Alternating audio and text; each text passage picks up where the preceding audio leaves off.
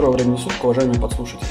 Вы слышите этот голос, а значит в эфире ваш любимый подкаст Gen y Cast. Подкаст, в котором обсуждаются технические и околотехнические темы простым языком. И сегодня с вами в нашей студии повелитель железа и виртуализации Дмитрий из весенней Латвии. Привет. И медицинский инженер Юра с солнечного острова Мальта. Всем привет.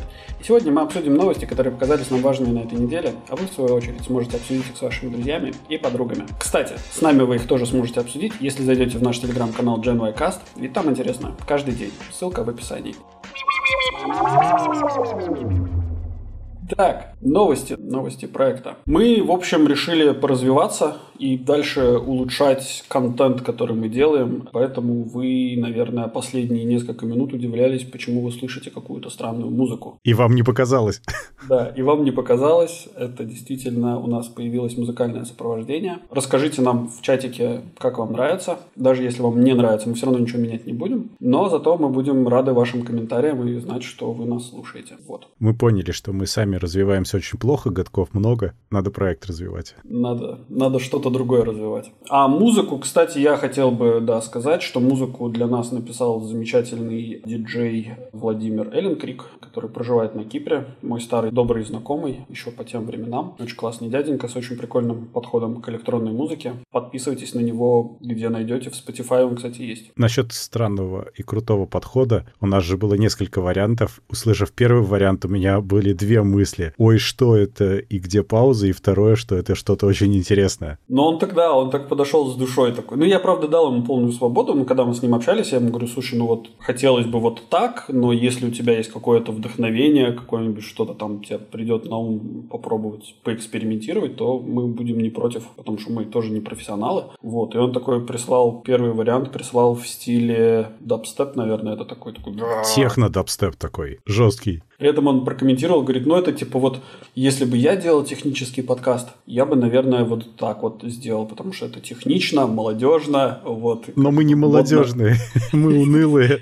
Вот если бы каждому слушателю прилагался электрошокер, то эта музыка бы подошла. Знаешь, себя шарашить током и одновременно включать эту музыку. Да, да. Но дальше было прямо хорошо. Вова очень талантливый мужик, на самом деле.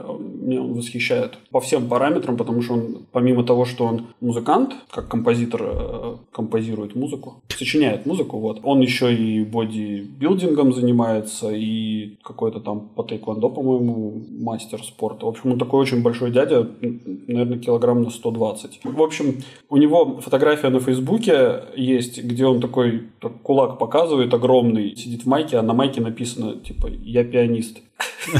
А там такая бицуха, как, как моя ляха. Круто. Теперь у нас есть своя музыка. Не у всех такое есть. Так, а что у нас с новостями на сайте? Ой, с новостями на сайте у нас так. У нас есть же телеграм-канал, как мы каждый раз говорим, GenYcast. Я разошелся, и я туда реально пишу новости. Там в день по 2-3 штуки бывает. Причем они, как правило, либо что-то интересное, либо прямо срочно в номер. Как-то мне вот казалось, что у нас же сайт есть, было бы хорошо то, что туда что-нибудь показать. Писать копии мне не хотелось. Поэтому я решил, что ведь можно же из Телеграма на сайт как-то это все ковырять. Телеграм это не хочет делать, не нравится им такая идея. Но теоретически, при большом желании, из любого телеграм-канала можно сделать RSS-ленту, которую, в свою очередь, можно пихать на сайт. Что я и сделал. А, так вот, как ты это замутил. Да, причем были какие-то готовые решения. Я нашел штуки 4 готовых решений. Они все работали супер горбато. Я попробовал. Ну, как концепт понравилось, но это было так ужасно, что я плюнул и написал свое, которое генерирует RSS-ку. А потом угу. на сайт запихнуть RSS-ку это уже элементарно. Если у тебя есть XML с данными, что там пихать? Ну да, да, да. Ничего Ее элементарно распарсить и показать нет проблем никаких. Угу. Прикольно, прикольно. Так что да, у нас теперь на сайте есть раздел «Новости», которые можно читать как на сайте, так и в Телеграм-канале. Но в Телеграм-канале прикольней, потому что там еще пообсуждать можно. Ну да. Заходите. Ведь там интересно каждый день. Да, ссылка в описании. Не ощущение, что мы зациклились. Можем сейчас про музыку начать рассказывать. Да. А мы идем дальше. Суд Epic против Apple, про который мы долго рассказывать не будем, потому что прошла только первая неделя, а идти будет минимум три. Они там да. сейчас по-всякому разбираются в самом начале пути, они находятся. Но там зато вскрываются суперинтересные документы, которые можно поизучать, они в принципе лежат в публичной папке, ну, совершенно нарочно. Можно идти читать. Но только там объем слишком большой, и с ума сойдешь читать. Но там всякие интересные штуки почерпнули, часть из них я кидал в канал. В частности, что у Epic Game Store прибыли нет и ожидается к 2024 году, хотя, в общем, не совсем пока понятно, каким образом, потому что они, по сути, покупают пользователей бесплатными раздачами. Пока что показывает опыт, что конверсия таких людей в платящих не особо высокая. Зато Fortnite, конечно, дойная корова по полной программе. В основном не на iOS, но тем не менее. Очень интересно у них было обсуждение, что такое смартфон и что такое iOS-смартфон. Это в плане игр ближе к чему? К PC на винде или там к MacBook или к консолям? Идея обсуждения в том, это специализированное устройство или general computing? Конечно, это специализированное. Ну вот, понимаешь, это большой вопрос, потому что речь идет о чем? Что главный аргумент, почему на консолях 30% брать в магазине нормально, просто потому что консоль — это девайс специально для игр, который продается в минус. И, кстати, разбирательство подтвердило, что Microsoft таки продает свои Xbox в минус, ну, в общем, никто не сомневался, и отбивается на продаже игр потом. Соответственно, 30% заложены в бизнес-модель вообще всей экосистемы. В случае iPhone это не совсем так. iPhone продается в плюс. Кроме того, в теории ты игровую консоль не должен использовать ни для чего, кроме игр, хотя там у судьи был валидный аргумент, что ну я же могу типа проверить в банке баланс, там же браузер-то есть, что вы. И еще там есть YouTube, Netflix и все дела. А iPhone это, по сути, полноценный сейчас компьютер, ты туда софт можешь ставить, в принципе, только из App Store, потому что Apple так решили, но в остальном-то это General Computing. Я, честно говоря, считаю, что вот эти вот устройства, которые мы носим с собой каждый день, будь то это iPad или телефоны, да, мне кажется, что их вообще нужно в отдельную категорию выносить. Да. Мобильные устройства, и они не должны относиться ни к General Computing компьютинг, да, не к э, консолям. Потому что это все-таки немножко другое. Вы не понимаете другое. Ну, это действительно другое. Это определенный тип устройств, они менее специальные, чем раньше, но у них есть определенные логические ограничения. Ну, конечно, да. Кстати, Apple, естественно, не считает себя монополистом App Store, и они всех пытаются убедить, что если что-то не нравится, можно делать веб-приложение, что мы сами понимаем, насколько забавная идея и насколько это все будет ограничено. Ну, мы в прошлом выпуске с тобой обсуждали, как стриминг-браузеры делают. Вот, можно... Да, это тоже, да. Если говорить серьезно, то в App Store только Apple и являются монополистами. Ну, потому что это их магазин. Это их разработка, и там они единственные, кто как бы вот стрижет. они там государство и власть. Да, но это нормально, потому что, опять же, ты сам организовал, сам используешь, сам хочешь, закроешь завтра, если вдруг не это хочется. Норм... Не, конечно, да, это нормально. Кстати, у них когда-то был прикол, что они же внутри обсуждали вариант понижать комиссию App Store, причем mm-hmm. трэш-холд был миллиард прибыли с App Store. Соответственно, как только прибыль переваливает за миллиард annual, они понижают комиссию так, чтобы прибыль оставалась на этом уровне при росте. Понимаешь? Это реально обсуждалось, и это было отклонено. Сейчас у нас что, в 11 раз больше, да, у них прибыль с App Store, что в этом роде? Да, ну подожди, ну, подожди, подожди.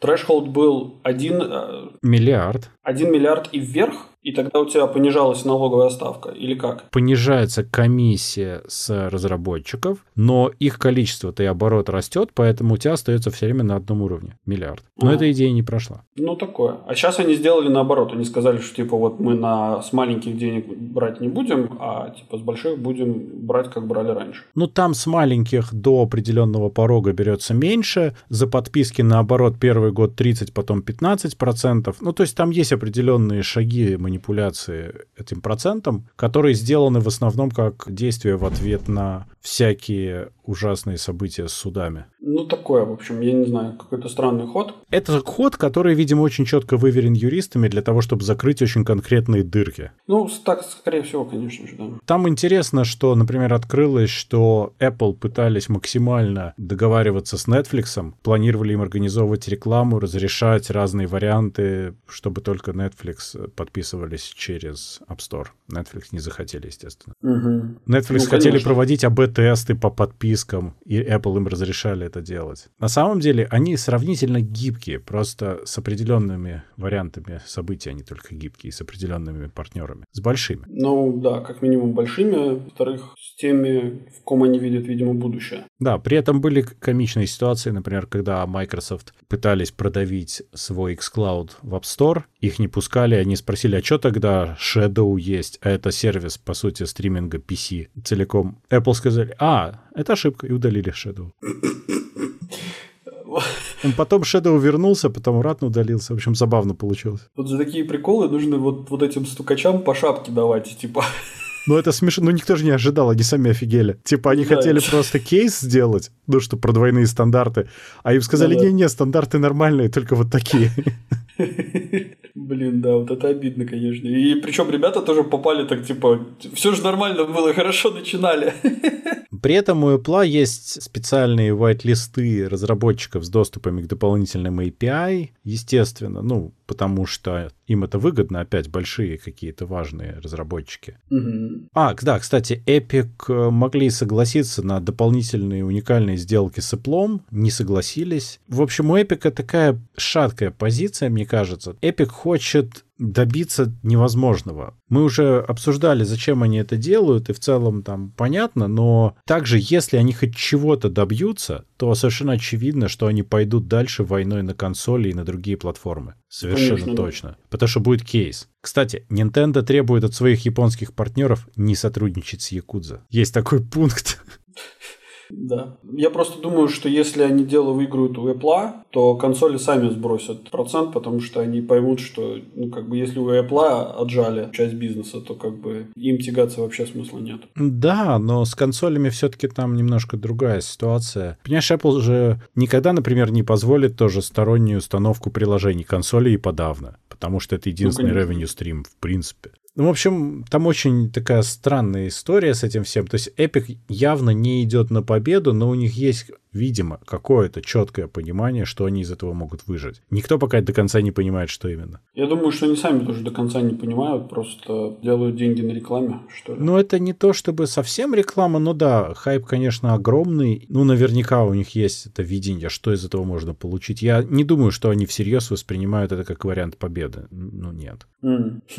Но зато это все открыло просто шкатулку Пандоры для судебных исков, и вот в Великобритании подали очередной коллективный иск против Apple, причем такой иск, что я просто офигеваю, на 2 миллиарда, и там говорится, что слишком много Apple берет, незаконная и чрезмерно большая комиссия. Ну, То есть люди сначала покупали, а потом они остались недовольны тем, что они за это заплатили деньги. Я вот не понимаю. На магазин, я не знаю, обуви они не подают в суд, чтобы ботинки были дорогие? Да слушай, ну у этого самого магазинов есть разные схемы возврата средств. Ну, там, если продукт, например, некачественный. Может, я пример привел не очень хороший. Но я в целом. Это какие-то вот такие вот претензии. Если претензия Spotify там в том же ES и в других местах, она еще хоть как-то звучит адекватно, потому что Apple действительно заставляет делать подписку через э, себя. Apple заставляет э, не указывать возможности сторонней подписки, там цены должны быть выровнены между App Store и сторонними вариантами и так далее, то клиенты, чем они могут быть недовольны? Кто-то тебя заставлял покупать в Apple там Store? Нет. Что, что за шляпа такая? Слушай, ну все же зависит от всяких приложений. Помнишь, э, на заре Apple телефонов, ну, на заре, когда, собственно, бомбанул App Store, там какой-то чувак сделал приложение, которое ничего, кроме как вращение, вращающаяся 3D-моделька, красивая, правда, ограненного бриллианта, она ничего не делала. И называлась она там что-то как-то, там,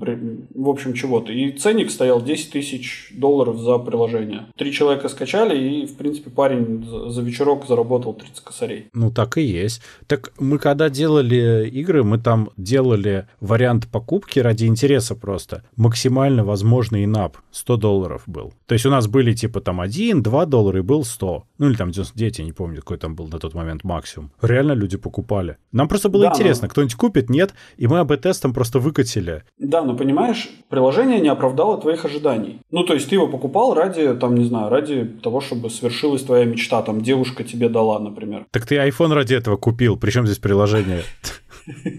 Ну, а тут как бы еще и приложение за 10 тысяч. Мало того, что iPhone за тысячу, так еще и приложение за 10. То есть это коллективно уже 11. Окей. Ну вот, а девушка как бы отказалась, не, не признала в тебе мажора. Приложение не оказалось достаточно крутым. Как бы оставляем тот факт, что ты сам как бы не оказался достаточно крутым для этой девушки. А вот если бы ты не потратил 10 тысяч на приложение, а на было бы намного потратил. эффективней. Ну, так или иначе, в общем, как вот э, как разбираться с таким вот моментом, да, вот, вот. Я понимаю, что некоторое время назад, сколько, наверное, уже лет пять, наверное, назад, Apple сделали в своем App Store возможность вернуть там в течение скольки-то там дней, по-моему, да, Вот я глянул, да, у них есть рефанды просто. А сколько, сколько дней? 14? А я Как не обычно? знаю. Ну, Давай глянем. Интересно. Я вот не вижу пока саппорт Apple.com сейчас. Вот интересно. Да, ты можешь, в принципе, рефанднуть. Здесь не написано, сколько дней. Я никогда этого не делал. А, смотри, нет. И, вау, первые пару часов после покупки можно рефанднуть. А Окей. потом тебе нужно идти... Нет, там, короче, ситуация такая. Ты можешь первые два часа рефанднуть автоматом. Там есть Мгм. какой-то механизм. Я, правда, не знаю, как, как он работает, никогда не пользовался. А исходя из того, что написано, потом ты тоже можешь, но тебе просто надо идти в саппорт с этим. Мгм. Но вообще там нет больше таймфрейма такого, то есть ты можешь позже тоже пойти. Я думаю, что тебя позже просто в саппорте вежливо посылают на, на, как бы это так сказать, в Google. Вот. А идите-ка вы, батенька, на Android. Да, вот, вот как-то туда. Но проблема же может быть действительно такая, что ты не уследил за своим ребенком. Ребенок скачал приложение, установил его, у тебя автоматически деньги списали с карточки. При этом ты не получил уведомления. Это ладно, ребенок запустил фри-то-плей игру и понеслась. Это как второй вариант. Ну, например, в Штатах списание с карточки приходят смс не, сразу. Они там приходят через какое-то время. То есть ты не сразу же это видишь. Ага, помнишь, как ты говорил, что семейный план Apple Card это не очень интересная идея, а вот это очень крутая идея, потому что ты ребенку это впендюриваешь, ставишь ему лимиты и до свидания. Ну, я же не говорил, что... Как, не, я еще раз повторяю, для Штатов это хорошее решение. Они решили свою проблему своим Они, способом. да. Нам не надо решать проблемы с банком. Мы сделаем банк.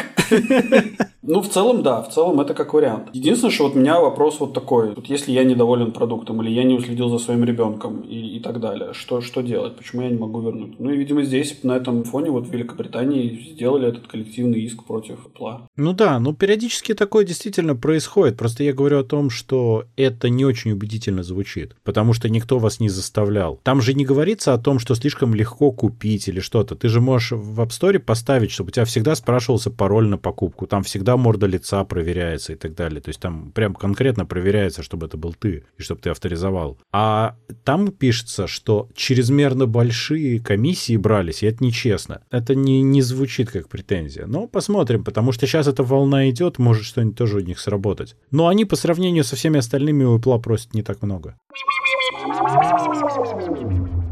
Ладно, насчет тех, кто платит комиссии разные. Тут у нас есть совершенно замечательная штука, вот только что я добавил перед записью. На Google подали во все возможное, чтобы они вернули канал Царьграда на YouTube. И и вот теперь Google должны до 20 мая исполнить решение арбитражного суда Москвы и восстановить аккаунт телеканала «Царьград» на Ютубе. А иначе с них будут взимать прогрессивную неустойку в пользу «Царьград Медиа». Что само по себе звучит ничего, но начальная неустойка 100 тысяч рублей. И она удваивается каждую неделю. 100 тысяч рублей в день, простите. А, Я не понимаю, что они так сделали? Что они просто не, не сказали, что вот мы просто будем каждый день приписывать нолик сзади к цифре? Мы просто будем типа, ка- а чё- чё- каждый чё день убивать два одного сотрудника Гугла, например.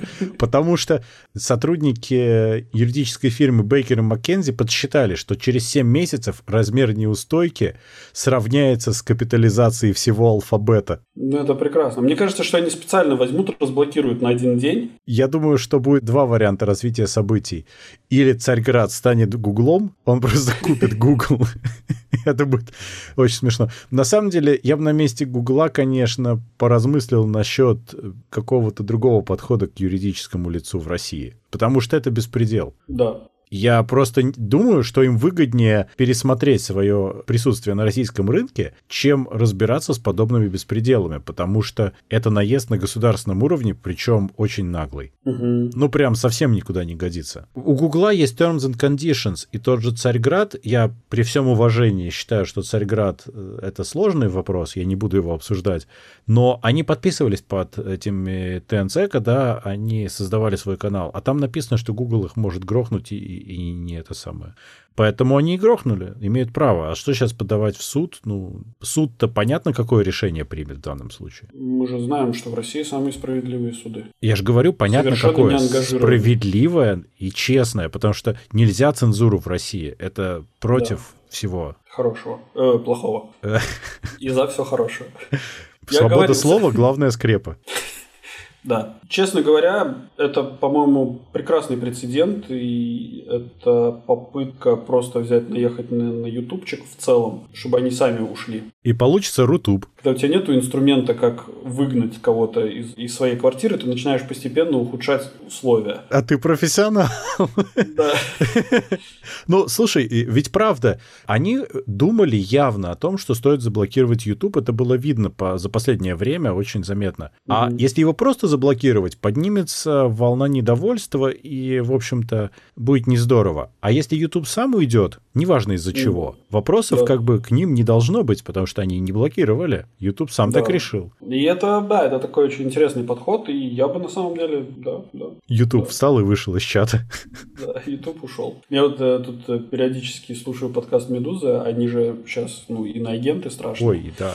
Вот, и они в каждом подкасте вставляют в самом начале, что типа там признаны иноагентами, там тролливали. Представляешь, мы же с тобой тоже попадаем под статью иноагентов. Нет, мы не в России вообще. Так и Медуза не в России. А у них есть, по-моему, что-то в России. Понятно, что они сидят тут в Латвии около кукольного театра. Сидели, у них там офис был прямо напротив. Сейчас они там не сидят, они офис закрыли, но ведь они же в России официально тоже присутствовали, потому что им нужно было взаимоотношения с, с рекламодателями, насколько я понимаю. Если ты не находишься в России, какой ты иноагент, ты вообще юридически там не присутствуешь. Они же не могут какой-нибудь Нью-Йорк Таймс объявить иноагентом, это же, ну, в смысле. Ну да, наверное. Ну да. Тогда нет, ну, Ну да. я понимаю, что у них технически весь мир иноагенты, потому что они не в России. Ну, естественно, они иностранные агенты, какие же еще? Ну да. Это не мы. в логике не откажешь. Ой, чё, про иноагентов еще... А, да. Про слежку за иноагентами надо поговорить, Да, слежка за иноагентами. Кстати, прежде чем я это скажу, я очень забавно, что в AirTag Apple уже нашли скрытое девелоперское меню в приложении, а еще один чувак уже его джейлбрейкнул и что-то там прошил по-другому. Ну, потому что у людей руки всегда чешутся. Ну, мне бы тоже почесались. Если бы мне было не жалко 29 баксов. Пока что он из него сделал очень дорогую визитку. Ну, я считаю, что у чувака, чувак идет к успеху. Ну, Кстати, да. офигенная идея, на самом деле, по поводу визиток. Видел недавно визитка. У тебя, тебе всего нужна одна визитка. Да. Просто такой, типа, с NFC-чипом, короче, ты просто по телефону стукаешь кому-то, и пум, у чувака все твои контакты. Маленький молоточек, чтобы стукать по телефону. Мы превратились в настоящий русский подкаст, мы не зачитываем новости больше. Так мы к ней еще не перешли даже. А, это у нас подводка. Хорошо, действительно. Да. Я сам подвел и сам сбился. Ну, в общем, эта новость на самом деле для тебя, потому что Amazon хочет подключить маячки Tile к сети Sidewalk. Мы какое-то время назад обсуждали, что Amazon хочет сделать. Я коротко напомню, что Sidewalk — это их инициатива, которая объединяет все их устройства, эко и все такое прочее, и дверные звонки Ring в одну большую межсетку, которая работает примерно как Find My у Apple. Но со стороны Амазона там была еще идея, что они между собой будут немножко делиться интернетом, чтобы все это лучше работало. Это нам тогда показалось очень странной дыркой в приватности, прям очень странной. Но в остальном идея неплохая. Ведь на чем держится Apple Find My? Просто на том, что в мире очень много айфонов. Тут даже проводили интересные тесты, и выяснилось, вот сравнивали Tile с AirTag. Ну, ладно, что у Tile нет доступа там к дополнительным фишкам на айфоне, бог с ним. Они работают по одному принципу, то есть ты найдешь эту метку, если она засветится на одном из устройств, которое это дело поддерживает. Соответственно, AirTag в рамках одного квартала светится почти мгновенно. Ну, особенно с раскатыванием iOS 14.5. Tile, ну, еле-еле там очень редко встречаются, потому что, ну, просто пользователей меньше. И, в принципе, Apple со своим AirTag очень сильно отжирает у Tile рынок, и Tile может, наверное, вешаться в конечном счете. Amazon решили сделать конкуренцию, и если они подключают Tile к своей сети Sidewalk, получается, что все амазоновские девайсы, которые хоть как-то связаны с Алексой и со всеми этими делами, они работают, они ищут. То есть ты идешь мимо домов, а они конкретно ловят твой тайл. Это прекрасно, опять же, про рынок американский, наверное, где амазоновская Алекса, она сильно распространена. Да, конечно. Но если мы поговорим про какой-нибудь, ну, например, Латвию или, например, Мальту. Тут Алекса не почти ни у кого нет, это правда. Вот. А айфонов дофига. Да, да. Знаешь, мне кажется, что они все равно борются за рынок правильным способом, и они создают хорошую альтернативу. У меня единственный вопрос. А вот Amazon сделает для своих разработчиков отдельную дырочку для всех вот этих вот рингов и так далее, что каждый воришка сможет подписаться и получить доступ к какой-нибудь квартире, например, или еще к чему-нибудь. квартира по подписке ты имеешь в виду? Ну, типа да. да. Ну, Amazon Prime. Нормально, будет такой перк. Кстати, богатая идея, знаешь, вот э, по поводу вот этих квартир, которые сдаются по Airbnb или и так uh-huh. далее. Чтобы все через Алексу, например, включалось, работало и, и открывались двери. Слушай, так это работает на самом деле. Я забыл, куда-то я, когда еще можно было ездить. Я когда ездил, там как раз был умный замок на двери. Ну а как ты вошел? Ну, то есть он умный замок, а... Ну, они типа тебе дают одноразовый ключ. Ну, в смысле, не одноразовый, а персонализированный ключ, который там по времени действует, типа, вот сколько, сколько, сколько ты снял. А, прикольно. Ты вот снял там, не знаю, там на три дня. Вот у тебя вот эти трое суток у тебя работает работает. Потом все, он в тыкву превращается. Привязка к твоим телефонам или Ну или да, там можно все по-всякому. Там может быть карточка, она перестает работать, ты ее просто уходя кидаешь в почтовый ящик и все. Mm-hmm. Прикольно, очень клево. Это для всяких разных студий, офисов и так далее. Ты же можешь удаленно тоже смотреть состояние замков, там всего этого, что все закрыто. Тут во мне борются два человека, да, то есть с одной стороны э, я считаю, что, блин, технология это так круто, и вот можно там, не знаю, удаленно включать какие-нибудь там, не знаю, или выключать розетки дома, или угу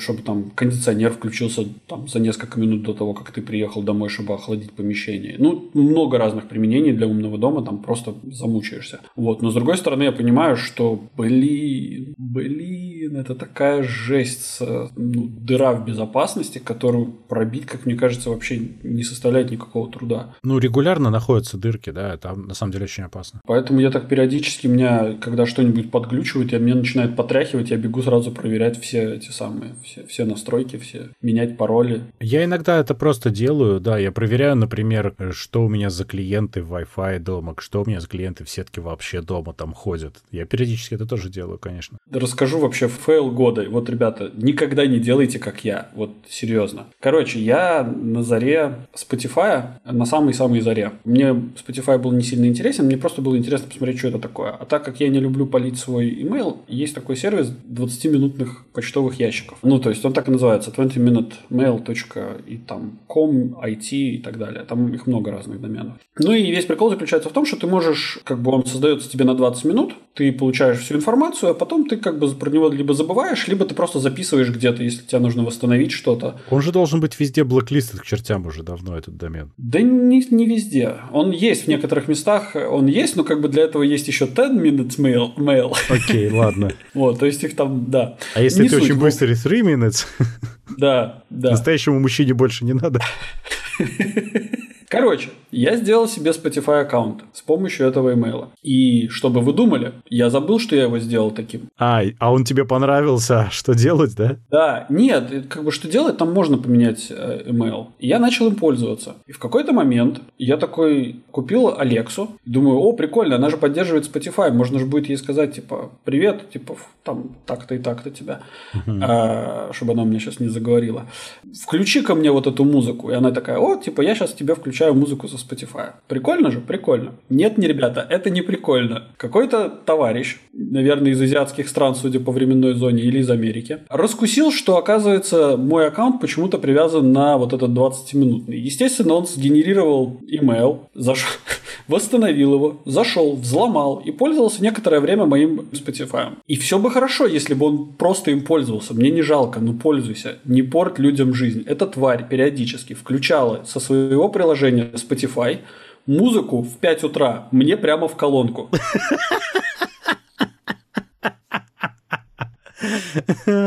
И это не смешно, ребята, потому что в 5 утра ты не понимаешь, что происходит, почему музыка играет, откуда она вообще идет. Поэтому у меня дома нет таких колонок. У меня все колонки тупые, как я сам. Ну, в общем, короче, не будьте как Юра. Вот, это, это, круто, это вот мой вам, вам совет мой. У нас есть последняя смешная новость на сегодня. Нет, смешная предпоследняя, но последняя такая важная. Насчет SpaceX. Важно. Важно. Ну, слушай, это важно. Ну, на самом деле это важно. Они же что, SpaceX решили, что они запустят на Луну, ну, к Луне, спутник, но он не просто спутник, он называется Доги-1, и полностью финансируется Dogecoin, Dogecoin, не знаю, как правильно. Доги, Доги. Dogecoin. Они планируют в первом квартале 2022 года это все запустить. Отвезет его, конечно же, Falcon 9. Делает его компания Geometric Energy Corporation. И, ну, по сути, это нормальный исследовательский модуль, там камеры, сенсоры и так далее. И этот самый... И хайп. Группа... Летящий хайп. И группа этих самых космических э, десантников для базы, чтобы завоевать базу, которую... Ну, на той стороне, которая Луны. Да-да-да-да. Но мы про это рассказывали, там же все понятно уже. То есть да, с да, этим да, все да. понятно. Мы же сразу говорили, что он не на Марс, а на Луну хочет. Мы знаем. У нас есть инсайдерская информация. Смешно, что Маск опубликовал про этот твит, что Mission paid in Doggy, one crypto in space, one meme in space to the moon. Слушай, ну я посмотрел на этот самый, на последние данные, как Dogecoin начал расти после вот этого To the Moon, что-то он как-то, он обвалился страшно. Что-то никто не хочет отправлять за, за свои деньги. Да нет, это просто вообще он уже прыгает в рамках очень маленьких, и он прыгает сумасшедшим образом. У него волатильность просто невероятная. Mm-hmm, да. Но да. это же и была шутка, она и есть шутка. Ну, кто-то пошутил, а кто-то поплакал. Ну, да. Ну, Илон же, он же сказал, что у него синдром Аспергера. Видимо, он пытается понять, как эти человеки шутят. Он, видишь, он до сих пор не очень хорошо понимает. Но, во всяком случае, это объясняет то, что я говорил про его интервью, что мне показалось, они странно звучат. Я думал, что он просто угашенный был совершенно у Рогана. Он был угашенный, конечно, но, безусловно, да. Но то, как он говорил, я теперь немножко понимаю, почему, да. Видишь, он, как и некоторые другие, пытается понять этих человеков сейчас. Да, да, есть такое предположение, что он все-таки рептилоид, который пытается вернуться обратно домой. У них с Марком много общего. С кем? С Марком Цукербергом. А он тоже такой? Ну, рептилоид, конечно конечно. Он тоже пытается показать эмоции, пьет много воды и ну, не понимает этих человеков. Ты посмотри его, когда в Конгрессе выступает. А, нет, в Конгрессе у него это активное сжимание происходит. У него нету там ничего. Он же он же рептилоид, ты все путаешь, они не так. Я я думаю, что он вот в Конгрессе он прям Оно сначала образуется, потом начинает сжиматься. Чувак каждое слово выверяет, чтобы тут только бы вообще буква лишняя не была.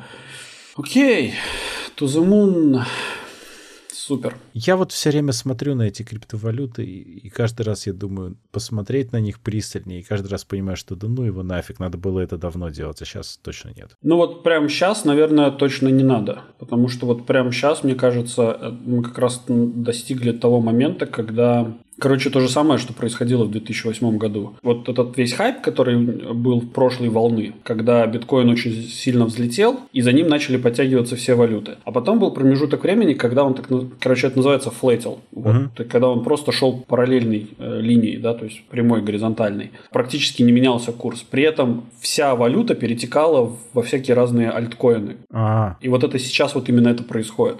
А потом это все очень жестко, жестко, жестко провалилось на три года. И это очень похожая ситуация. Я не знаю, прям так и хочется взять и несколько графиков на друг на друга наложить, чтобы посмотреть, насколько это будет именно так. Ну, это интересная идея, кстати. Может быть, действительно так и есть. Но это выглядит так, потому что это не может так долго продолжаться, как сейчас. Mm. Ни с одними акциями так никогда не было. А это похожий принцип. С акциями, я думаю, вряд ли стоит сравнивать, но да, рынок как бы вот он такой. Я про подход рынка, не про конкретно тип ценных бумаг или или что-то, а про то, как работает фондовый рынок. А, ну в этом смысле, конечно, да.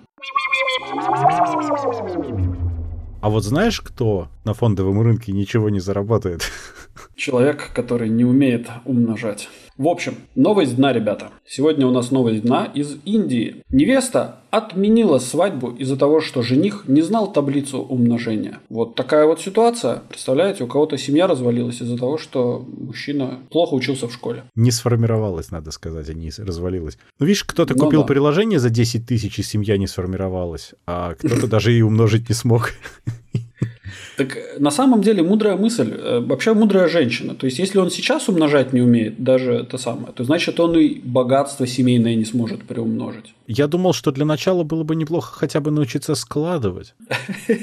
Ну, там, возможно, да. Возможно, там лучше немножко. А как, кстати, она это выяснила? Слушай, вот мне интересно, потому что она же уже была его невеста, то есть они какое-то время общались. Как она выяснила, что он именно умножать не умеет? Слушай, в общем, ситуация происходила в штате Утар-Прадеш, а там, насколько мне очень известно, там все еще очень распространены браки по договоренности. То есть, видимо, они не сильно были знакомы. Но суть заключалась в том, что девушка засомневалась в образовании молодого человека, попросила его умножить по порядку числа от 1 до 9 на 2. Братан, даже не на 1, даже не на 3, даже не на 5, на 2. А жених... Короче, жених не справился. Вот. И она отказала ему, сказала, вот, может, такая красивая девушка, он волновался. А ее двоюродный брат этой девушки, которая, собственно, отказала, заявил следующее. Сказал, что семья жениха держала нас в неведении относительно его образования. Возможно, что он даже не ходил в школу. И добавил, что он гордится поступком своей двоюродной сестры. Конечно, гордится. Как мне кажется, что вот в данный момент у них наследников в семье на одного поубавилось, потому что девушку выгнали нафиг из дома за позор. Позор семьи. Подожди, позор девушки? Ну да, она же отказала как бы этому жениху. Кстати, может быть, ему не надо было умножать, может, он богатый уже был, ему уже все нормально. Он может делить. Вот как раз, может, не стоит. Кстати, вот э, так, чтобы ты понимал, да, тут у нас недавно была ситуация, когда Билл Гейтс и Мелинда Гейтс заявили о том, что они разводятся. И вот я хочу отметить, что кто-кто, а Мелинда Гейтс умеет делить на два. Я на самом деле тут думаю, что это мог быть офигенный ход по налогам. Кстати, на самом деле ты грамотную мысль сказал. Байден же пропихивает идею того, чтобы богатые платили больше в Штатах. И возможно, что действительно по налогам это чисто налоговая фигня. Это, кстати, мудрая мысль. Посмотрим, конечно. Но пока невеста из Индии может посмотреть в сторону Билла Гейтса. Вот он уж точно умеет умножать. Да, он даже в двоичном коде, э, двоичной системе исчисления сможет умножить на 2, как мне кажется. А Легко. если напряжется, то на 3. Там уже просто все, свадьба завтра. Shut up and take my money. Ну что же, э, подводя итог, хочется сказать следующее. Мудрый совет дать. Учите таблицу умножения. Возможно, когда-нибудь она вам пригодится. На этом мы с вами прощаемся. Напоминаем, чтобы вы не забывали подписываться на наш подкаст по ссылке в описании. Или ищите нас на основных подкаст-площадках интернета, таких как Google Podcast, Apple Podcast, Яндекс.Музыка, Castbox, Spotify, SoundStream и других. Обязательно рассказывайте о нас вашим друзьям, врагам, коллегам и просто людям на улице. Ставьте нам хорошие оценки, а также оставляйте ваши комментарии, критику и предложения, которые будут греть наши сердца всю эту неделю до следующего выхода вашего любимого подкаст-шоу Gen Cast. А если вы хотите поддержать этот проект рублем, то вы можете сделать это, став нашим патроном по ссылке в описании. Сегодня вместе с вами радовались новому музыкальному сопровождению Gen Cast Дима из Латвии. Пока. И Юра с острова Мальта. Всем пока-пока.